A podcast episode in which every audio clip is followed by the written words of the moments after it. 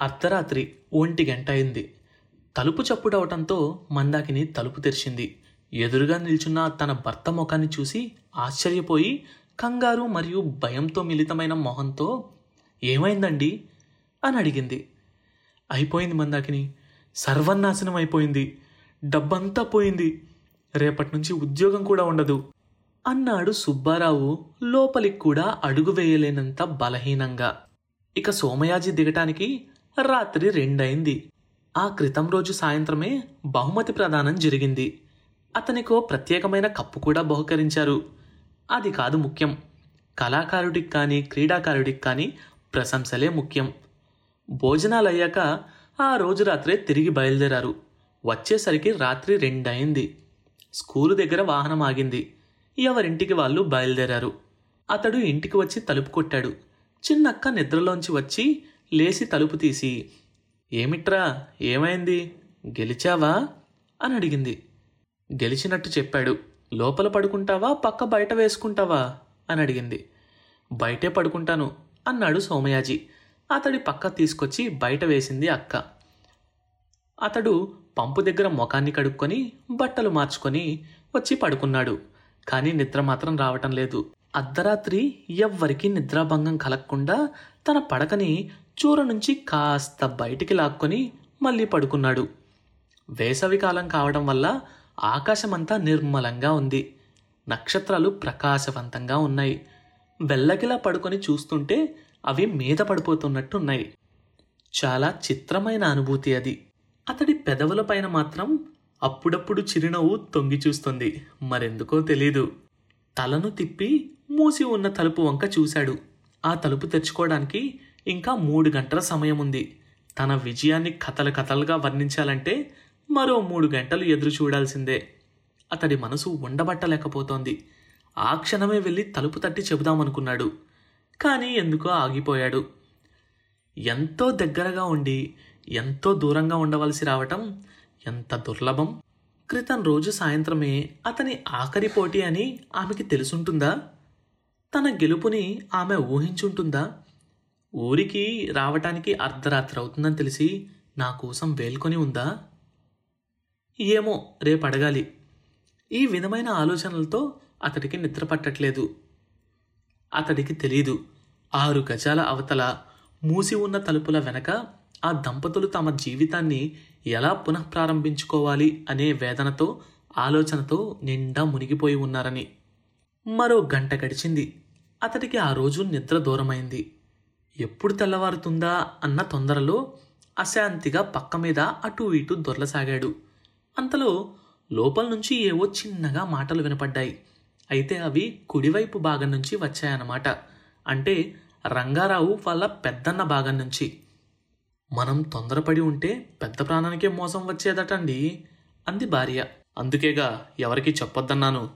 రంగారావు పెద్దన్న. నేనైతే ఎవరికి చెప్పలేదండి. కానీ ఇంకో రెండు మూడు నెలలాగితే ఎలాగో అందరికీ తెలిసిపోతుందిగా. అంతవరకు రాణిస్తానేమిటే అనుకున్నది అనుకున్నట్టు జరిగితే అసలు ఏ గొడవ ఉండదు. అదృష్టం బాగుండి ఏ ఐదో నెలలోనో ఆరో నెలలోనో తెలియలేదు. త్వరగా తెలిసింది. నాకు అప్పుడే అనుమానం వచ్చిందండి. గట్టిగా నిలదీసి అడిగాను.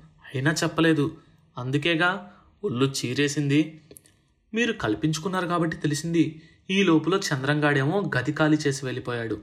సోమయాజీ స్తబ్దుడయ్యాడు. చంద్రం గురించి వార్తతోనో లేదా వైదేహి గర్భం గురించో కాదు. మారుతున్న నైతిక విలువల పట్ల మనిషి ప్రవర్తన గురించి. కొన్నేళ్ళ క్రితం పల్లెలో జరిగిన ఒక సంఘటన గుర్తొచ్చింది. తాతయ్య స్నేహితుడే. అతడు పండు ముసలి పౌరోహితుడు. ఆయనకి పద్నాలుగేళ్ళ ఒక చిట్టి తల్లి ఉండేది. ఒక అర్ధరాత్రి కబురొచ్చింది. ప్రాణాయామం ద్వారా ఆయన ప్రాణాలు వదిలాడని. ఆయన బాధ లోకం ఏమనుకుంటుందో అని కాదు. మనవరాలు తప్పు చేసిందని కూడా కాదు. తన విధి తాను నిర్వహించలేకపోయినందుకు. ఇది జరిగి ఐదారు రోజులు అయింది. ఆ తర్వాత తెలిసిన విషయం ఏంటంటే చిట్టి తల్లిది తప్పేమీ లేదని. రావి చెట్టు దగ్గర అల్లరి కుర్రవాడెవడో వాటేసుకొని ముద్దు పెట్టుకోవడంతో అదే కడుపొచ్చిందనుకొని భయపడిపోయింది. దాంతో ఆయన ఆయన ప్రాణాలను వదిలారు. దాని అజ్ఞానానికి అమ్మలక్కలు చాటుగా నవ్వుకున్నారు. తాతయ్య మాత్రం చాలా కాలం పట్టింది తిరిగి మనిషిగా మారటానికి. స్నేహితుని మరణం ఆయన్ని బాగా కృంగదీసింది. ఇప్పుడింతగా ఈ వైదేహిని కొడుతున్న తల్లిదండ్రులకు తెలీదా? నిజంగా ఒక తల్లి కూతురు మనసులో భావాల్ని పసిగట్టలేందా? చీకటి పడే వేళ ఆలస్యంగా రావటం గమనించలేదా? ఏ ఒక్కరోజైనా ఈ తల్లి తన కూతురు ఏం చదువుతుందా అనే పాఠ్యపుస్తకాలు తీసి చూసుంటే అందులో నుంచి ఏదో ఒక ప్రేమలేఖ బయటపడేది. ప్రేమలేఖ కాదు ఇక్కడ ముఖ్యం. కూతురు చదువుతుందా లేదా అన్నది ముఖ్యం. ఒక్కసారైనా ఆవిడ అది తెలుసుకోవడానికి ప్రయత్నించిందా? గుడ్డెద్దు చేలో పడ్డట్టు. చదువు పిల్లలకి ఆఫీసు తండ్రికి వంటిల్లు తల్లికి. ఇదిగో ఇలాంటిదేదైనా జరిగినప్పుడు మాత్రం తప్పంతా అవతలి వాళ్ళ మీద వేసేసి శిక్షిస్తూ ఉంటారు. తమ తప్పుకి తాను శిక్ష అనుభవించే రోజుల నుంచి తమ తప్పుని అవతలి వాళ్ళ మీద తోసేసి అవతలి వాళ్ళని శిక్షించే రోజుల్లోకి వచ్చాం. మరికొద్ది రోజులైతే అది కూడా ఉండదేమో. తండ్రి దగ్గరకు కూతురు వెళ్ళి నాన్న నాకు కొద్దిగా డబ్బు కావాలి. మూడో నెలేమో అని అనుమానంగా ఉంది. మళ్ళీ వాయిదా పద్ధతి మీద తీర్చేస్తాను. అన్న ఆశ్చర్యపోవాల్సిన అవసరం లేదు.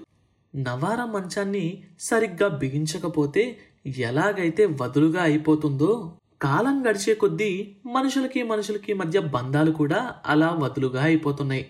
కొంతకాలం పోయాక తండ్రి కొడుకు కూతురు వీళ్ళందరూ విడివిడిగా ఉంటారేమో. మరి కొంతకాలం పోయాక భార్య భర్త వివాహం సహజీవనం అన్న అనుబంధాలే ఉండవేమో. ఆలోచనలతోనే అతడికి కలత నిద్ర పట్టింది. మెలకు వచ్చేసరికి కాస్త ఆలస్యమైంది. తెల్లవారుజామునే లేవనందుకు కాస్త బాధపడ్డాడు. ఎలా తెలిసిందా గాని అతడి విషయం ఇంట్లో అందరికీ తెలిసింది. అందరూ వచ్చి అతని చుట్టూ చేరారు. ఎప్పుడు అతడితో ఎక్కువగా మాట్లాడని రాజా కూడా అభినందించాడు. ఎనిమిది అవుతూ ఉండగా అతడు మందాకిని వాళ్ళ భాగంలోకి ప్రవేశించాడు. తలుపు తోసుకుని లోపలికి వెళ్ళాడు. సుబ్బారావు లేడు. మందాకిని లోపల స్నానం చేస్తూ ఉంది. అతడు ఆమె కోసం ఎదురు చూస్తూ ఉన్నాడు. స్నానపు గదిలోంచి సబ్బు కలిసిన నీరు బయటపడుతూ ఉంటే వాటిని చూస్తూ ఉన్నాడు. ఐదు నిమిషాల్లో ఆమె బయటకు వచ్చింది. తడి జుట్టుని భుజం మీద నుంచి ముందుకు వేసుకొని తువాలుతో దాన్ని విదిలిస్తూ అదే స్వచ్ఛమైన నవ్వుతో ఎలా జరిగింది పోటీ? అని అడిగింది. అతడేదో చెప్పబోతూ ఉంటే తలుపు తోసుకొని సుబ్బారావు లోపలికి వచ్చాడు. అప్పటికే ఎండ బాగా రావటం వల్ల అతడి నుదుటి మీద చెమటలు చుక్కల్లా మెరుస్తున్నాయి. ఆమె అతడి వైపు తిరిగి ఎంత వచ్చిందండి? అని అడిగింది. రెండు వేలు. మనం బయలుదేరదామా? ఈ పాటికి ఆఫీస్ తెరిచుంటారు. అన్నాడు సుబ్బారావు. పర్వాలేదండి ఒక్క నిమిషము అని ఆమె అద్దం వైపు తిరిగి బొట్టు పెట్టుకుంటూ సోమయాజీతో మేమొక గంటలో వస్తాము అంది. ప్రేక్షకుడిలా చూస్తున్న సోమయాజీకి వాళ్ళేం మాట్లాడుకుంటున్నారో అర్థం కాలేదు. అంతలోనే ఆమె ముంగురుల్ని చెవి వెనక్కి తీసుకుంటూ అద్దం పక్కన నుంచి ఒక వస్తువుని తీసి అతని చేతికి ఇస్తూ ఏమిటి? ఇదెలా మర్చిపోయారు? అంది. సుబ్బారావు దాన్ని అందుకుంటూ ఉంటే అప్పుడు గమనించాడు. ఆ వస్తువు ఏదో కాదు. మంగళసూత్రం. ఆమె స్నానం చేసి వస్తున్నప్పుడే గమనించాడు. ఆమె మెడలో అది లేదని. తీసి పక్కన పెట్టిందేమో అనుకున్నాడు. అతని ముఖంలోని భావాలను చదువుతున్నట్టు ఆమె నవ్వి మనిషిని మనిషిని కలపడానికి మంగళసూత్రం అవసరమైతే మనసుని మనసుని కలపడానికి అది ఉపయోగపడినప్పుడు దాని అవసరమేముంటుంది? ఎలా ఉంది సోమయాజీ ఈ వాక్యం? చంద్రమే గనక ఉండుంటే ఖచ్చితంగా వ్రాసుకునేవాడు అంది. ఆమె ఎందుకో వాతావరణాన్ని తేలిక చేయడానికి ప్రయత్నిస్తున్నట్టుంది. అంతలో బయట నుంచి బండాగిన శబ్దం వినిపించింది. పెద్దత్త మావయ్య పిల్లలు వచ్చారు. ఇల్లంతా ఒక్కసారిగా హడావిడిగా మారింది. మధ్యాహ్నం అయ్యేసరికి రైల్లో నుంచి చిన్న బాబాయి అబ్బా రైలు గంట ఆలస్యమైంది ఒళ్ళంతా హోనం అయిపోయింది అంటూ పిన్ని దిగారు.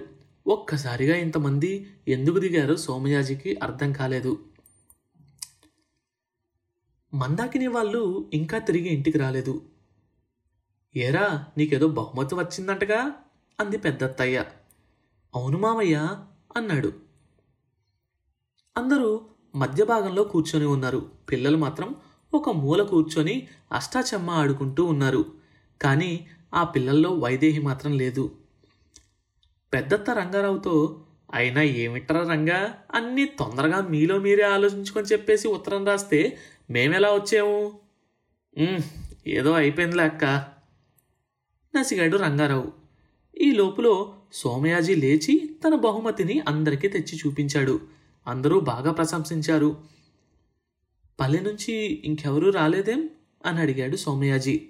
ఈరోజు సాయంత్రం బయలుదేరతారనుకుంటా. చిన్నక్క కళ్ళ నీళ్ళు పెట్టుకొని నాన్నే ఉండుంటే ఎంత సంబరపడేవాడు. ఆయన పోగానే అందరం విడిపోయినట్టు అయింది అంది.